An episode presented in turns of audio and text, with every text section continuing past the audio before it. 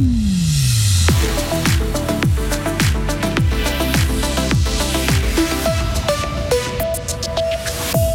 Le canton de Fribourg autorise pour la première fois le tir d'un loup. Le tunnel du Gothard restera fermé jusqu'à la semaine prochaine. Gros impact en vue. Et voyager à la fois aux quatre coins du monde en restant à Fribourg, c'est ce que proposent les rencontres de folklore international jusqu'à dimanche. Une matinée changeante, puis un après-midi assez ensoleillé. Maximum 30 degrés. Delphine Bulliard pour toute l'actualité. Bonjour. Bonjour. Deux personnes ont été blessées par balle hier en début de soirée à Bulle, à la rue de la Béra. Une femme de 43 ans et un homme de 26 ans ont été conduits à l'hôpital. L'auteur présumé des coups de feu, un homme de 59 ans, a été interpellé dans le calme peu après les faits. La police fribourgeoise indique qu'elle ne communiquera pas d'autres informations à ce stade de la procédure. Une enquête a été ouverte par le ministère public. C'est une première depuis son retour en terre fribourgeoise. Un loup va pouvoir être tiré dans le canton. L'État a délivré hier une autorisation en ce sens. Celle-ci court jusqu'à la mi-octobre uniquement sur une partie des communes de Yaoun et Planfaillon. Cette mesure fait suite à trois attaques d'un loup isolé en juillet et début août sur le même troupeau, tuant huit animaux. Elias Pesantier, responsable du domaine faune terrestre et inspecteur de la chasse du canton. Il y a trois critères hein, selon les dispositions légales en la matière. Le premier critère, c'est que le seuil euh, doit être atteint. C'est six moutons tués. Donc là, on a dépassé le Deuxième critère, c'est que tous les moutons attaqués étaient protégés par des mesures selon l'article 10 de l'ordonnance fédérale sur la chasse. Ça, c'est bien le cas. Et troisième critère, c'est à attester que la cause des prédations était bel et bien le loup. Et on a pu le faire notamment en collaboration avec les collègues bernois.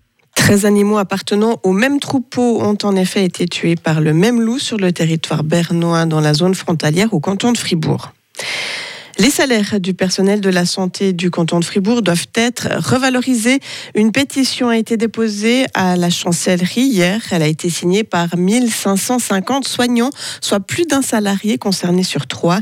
Si la quasi-totalité des fonctions de niveau HES à l'État sont inscrites en classe de salaire 18 au moins, les fonctions de la santé de ce niveau de formation se situent en classe 17. Les infirmiers, infirmières, sages-femmes, physiothérapeutes ou encore techniciens en radiologie sont concernés. La remise en état du tunnel de base du Gothard durera plusieurs mois. Les perturbations sont plus lourdes que prévues selon les CFF. Le trafic marchandises doit pouvoir reprendre mercredi prochain sur une voie, tandis que le transport des voyageurs restera dévié pour une période indéterminée. Le tunnel du Gothard est fermé depuis une semaine pour des raisons de sécurité après le déraillement d'un train de marchandises. Et cet accident est grave non seulement pour les CFF, mais aussi pour l'économie. Il a un impact international selon le directeur de l'ex-régie fédérale, Vincent Ducrot. Le Fribourgeois a présenté ses excuses au nom de l'entreprise. La cause exacte du déraillement n'est toujours pas connue. Un état-major de crise a été mis en place. Deux jeunes voises sont décédées mardi des suites d'un accident de la route en France. Selon la chaîne CNews, les jeunes filles de 21 ans en vacances en Gironde ont été percutées lundi par un automobiliste en fuite. Le trentenaire tentait d'échapper à un contrôle de police. Il était positif au dépistage d'alcool et de stupéfiants. L'homme conduisait sans permis. Il a été placé en garde à vue. Et enfin, par chez nous, plus réjouissant, Delphine, c'est 700 personnes qui ont participé au parcours nocturne des rencontres folkloriques de Fribourg. C'était mardi soir. Oui, les responsables se sont réjouis de cette affluence. Ils ne s'attendaient qu'à quelques dizaines de spectateurs pour cette nouvelle animation de l'édition 2023. Ainsi, plusieurs spectacles musicaux se sont tenus dans différents endroits de la basse ville de Fribourg. Timothy Montavon se trouvait sur le parcours.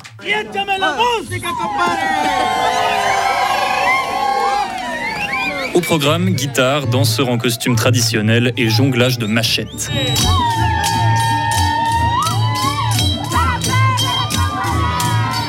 Cette année, la délégation mexicaine des artistes des RFI a donné un show haut en couleur au port de Fribourg.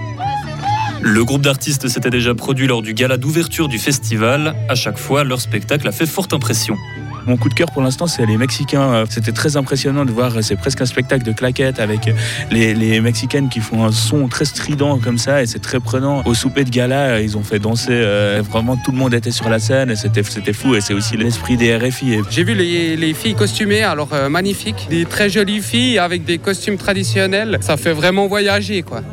Comme pour les autres groupes musicaux, le lieu du spectacle n'a pas été choisi au hasard. C'est le résultat d'un long travail de préparation, nous dit Robert Avery, responsable de la production des RFI. Les groupes viennent non seulement euh, en, échange, si on veut, mais viennent aussi avec une mission et un message. Et la manière dont on peut ensuite programmer ici, c'est en discutant avec les chefs de groupe, euh, un petit en sentant si leurs prestations font du sens pour eux. Le Mexique, par exemple, c'est un excellent, excellent choix pour une grande scène. Les gens adorent voir les couleurs, les robes.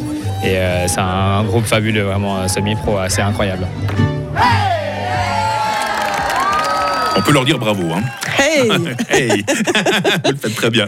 Les RFI en tout cas durent jusqu'à dimanche et de nombreuses animations sont prévues tous les jours à Fribourg, mais aussi à Romont, à Vry-sur-Matron, Voidance, Yaoun ou encore Villars-sur-Glane. Ah, Villars-sur-Glane, peut-être que si on regarde bien par la fenêtre, on les verra passer. Hein, on pourra peut-être participer aussi à cette ambiance festive. Vous participez à l'ambiance et de fort belle manière, euh, Delphine Bulliard. On vous retrouve pour l'info euh, toutes les 30 minutes dans le grand matin de l'été. Retrouvez toute l'info sur frappe et frappe.ch. La météo, 6h06. La météo avec Frappe, votre média numérique régional. Elle va être changeante cette matinée de jeudi, je vous prévenais hier déjà, hein, des passages nuageux, des averses possibles ça et là, des orages ne sont pas impossibles. Et puis cet après-midi, le temps va de revenir, redevenir assez ensoleillé, en tout cas pour ce qui est de la plaine, avec aujourd'hui des maximales de 30 degrés. Demain vendredi sera ensoleillé et très chaud, minimum 17, maximum 33 degrés. Un orage isolé n'est pas impossible dans les Alpes et il fera encore plus chaud ce week-end, 34 degrés, rendez-vous compte. Préparez-vous également, je vous le dis tout de suite, à transpirer euh, durant une bonne partie de la semaine prochaine. Nous sommes jeudi, nous sommes le 17 août, 229e jour, c'est la fête des Hyacinthes. Préparez-vous à accueillir le soleil à 6h31, vous prendrez congé de lui à 20h30.